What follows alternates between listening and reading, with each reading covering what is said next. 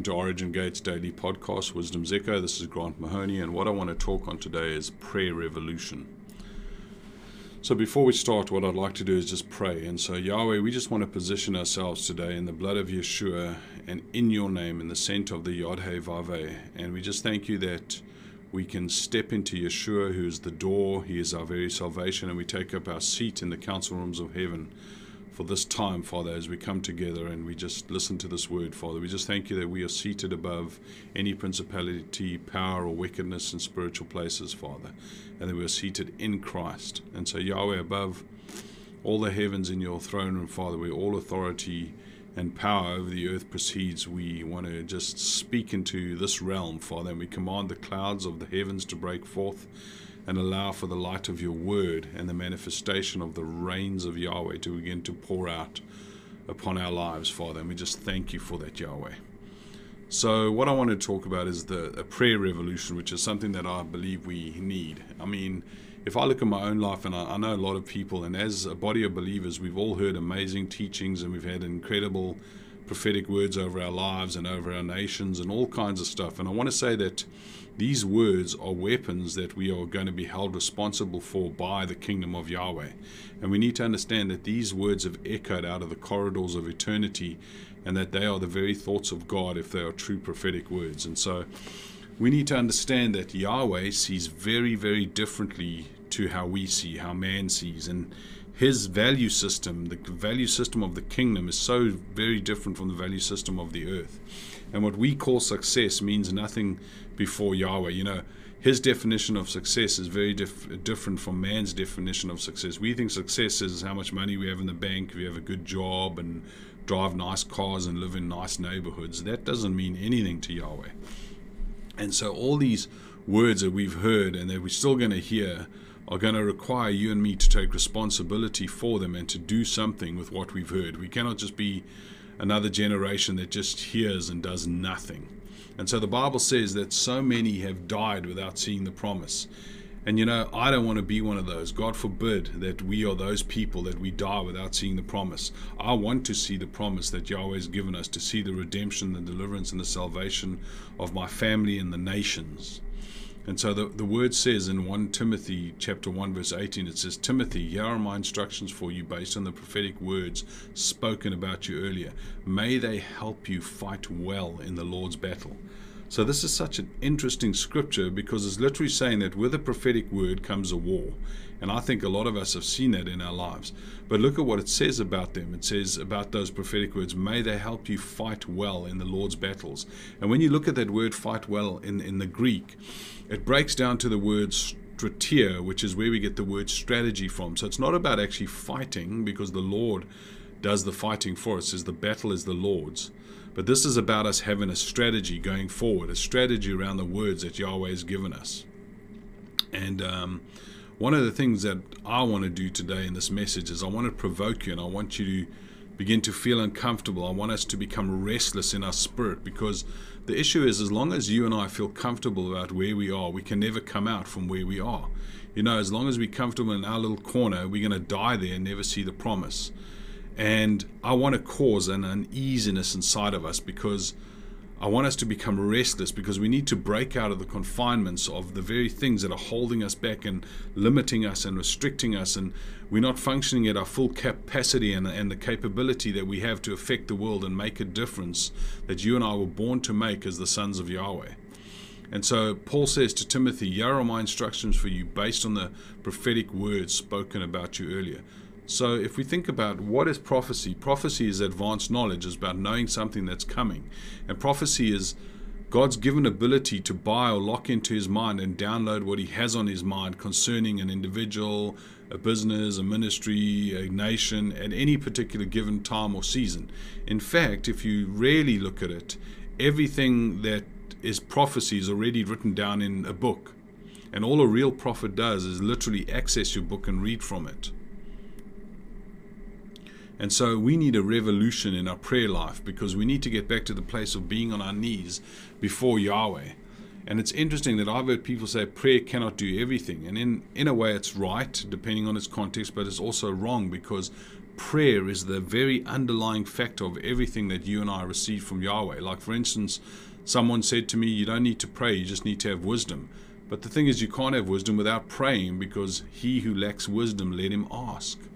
And so asking is a dimension of prayer. And the Bible says, you know, acknowledge him in all your ways and he will direct your paths. That's another dimension of prayer, acknowledgement and gratitude. So you and I have to dialogue with Yahweh. We have to run things through him and by him. And so when my heart is overwhelmed, I will cry out from the ends of the earth. Lead me to a rock that is higher than I. That is another dimension of prayer. Crying is another dimension of prayer. And you know, if you, if you go to the book of Genesis in, uh, ch- in chapter 27, you can read it's a story of Esau, and we know the story when he comes to his father Isaac and he says, Is there no blessing left to, for me? Because remember, Jacob has stolen his blessing. And Isaac says to him, He says, As a matter of fact, I've made Jacob, your younger brother, Lord over you.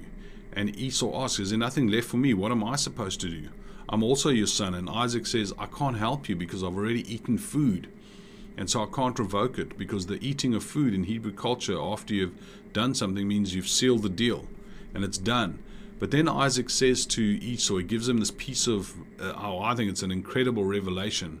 And he says this He says, It shall come to pass when thou become restless, then shall his yoke be broken over you, and then shall you have dominion. So I believe that what we're seeing is this we're seeing a lot of people, especially in this day and age, where a lot of believers are becoming restless. A lot of the church is becoming restless, and we're in a state of restlessness because why? I believe it's a divine thing. All the stuff that's been happening with COVID is a divine thing. And what's been happening with elections and all this, the chaos that is happening in the world, it's a divine thing because Yahweh is wanting us to start getting restless because it's time for the yoke of the oppressor to be broken and for his body of sons to begin to rise up with dominion. And that's one of the things we really need to start functioning is dominion. And one of the reasons we have to pray is because it's illegal for Yahweh to intervene with the things of man unless he has an invitation. And the reason that is, is because the earth is the Lord's and the fullness thereof, but the Lord gave the earth that was his to Adam. And Adam committed high treason and sold it to the, the to the enemy, the devil. And remember, the devil says to Yeshua, he says, All the riches that, and glory that you see was delivered unto me by Adam, but and, and Adam delivered to the devil. So the devil, the, the, devil, the devil says, "To whomsoever I will give it." And so you have to understand something here. Even though Yeshua has come and shed his blood and has restored the first dominion, Adam's lease is not yet expired.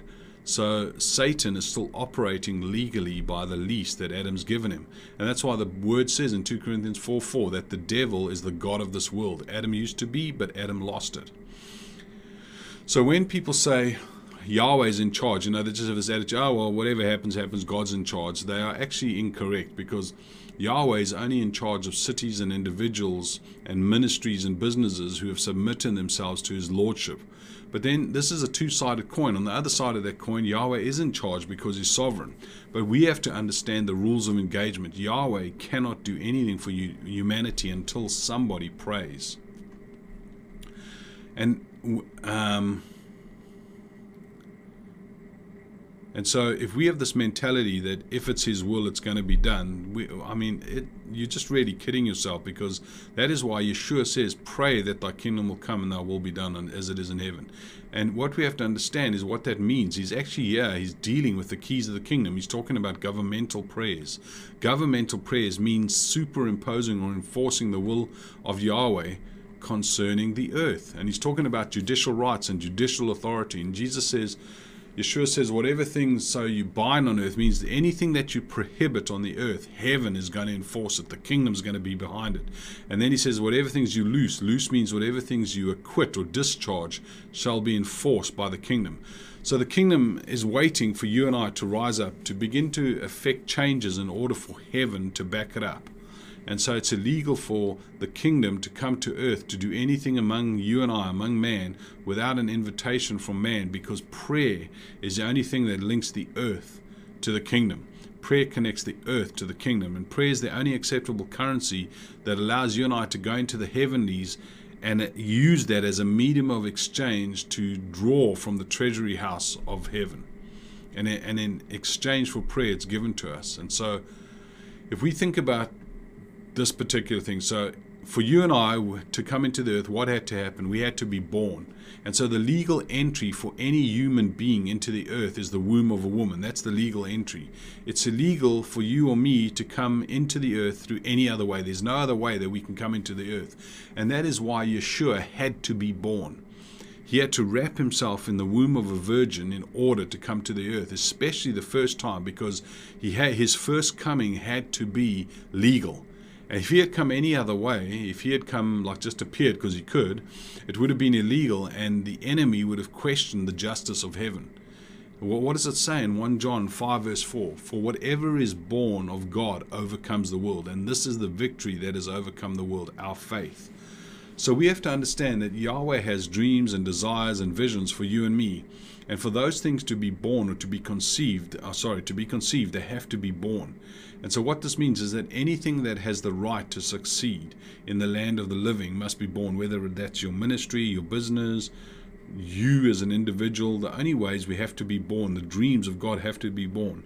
And the way we do that is we conceive it and we travail and we give birth to it. And that's why the scripture says, as soon as Zion travailed, she brought forth. So one of the things I want to address here is we must we must be very careful not to be deceived with faith confessions, because we have to understand this whole thing about faith. Because the word says that faith is the product of the word, and the word was made flesh and dwelt among us, and the word prayed. And if the word prayed in order for the word to get results, who do we think we are that we can just make a faith confession and nothing happened? There has to be us engaging in prayer. And so there are dimensions of prayer because just because you and I have prayed for something for one or two years and haven't seen a manifestation of it doesn't mean it doesn't work. And if we look at the, the story of Elijah with King Ahab when there was a drought, this is in 1 Kings 18, and the Lord says to Elijah, Go and present yourself to King Ahab, tell him that I will soon send rain. So Elijah went to appear before Ahab. Meanwhile, the famine had become very severe in Samaria. So even though Elijah receives this incredible word that it's going to rain, there was nothing showing him that it was going to happen. And what he knew was he had to get to the top of Mount Carmel. He had to take that word. He had to travail. He had to work on that word. He had to have responsibility for that word. He had to work it in the war to see the rain come. And he knew that if he didn't do it, there was no ways it would come to pass unless he did it. And so he tells his servant, Do you see a manifestation of what I've heard? And the, and the problem is this is that most of the church and most of believers, when a prophetic word comes, we don't work that prophetic word.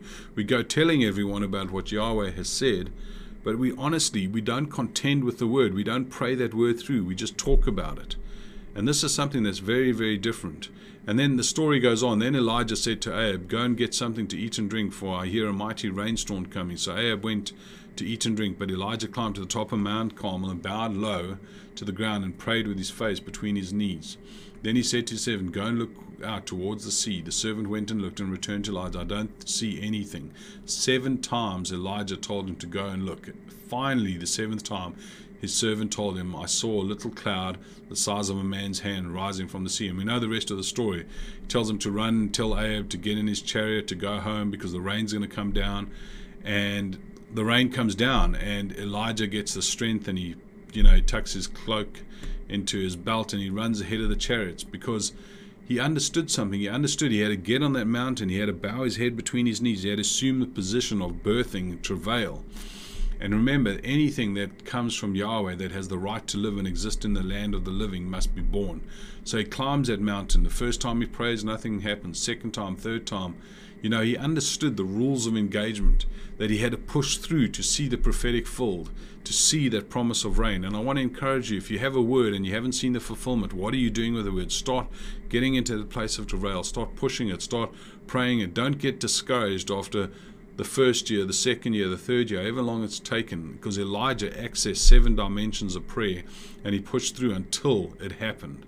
And this is what we teach our intercessors is that we pray until until we see the result. We take that word until we see it happen. Because if it's from Yahweh, it should at least have that level of honor and respect for us to push it through till the end.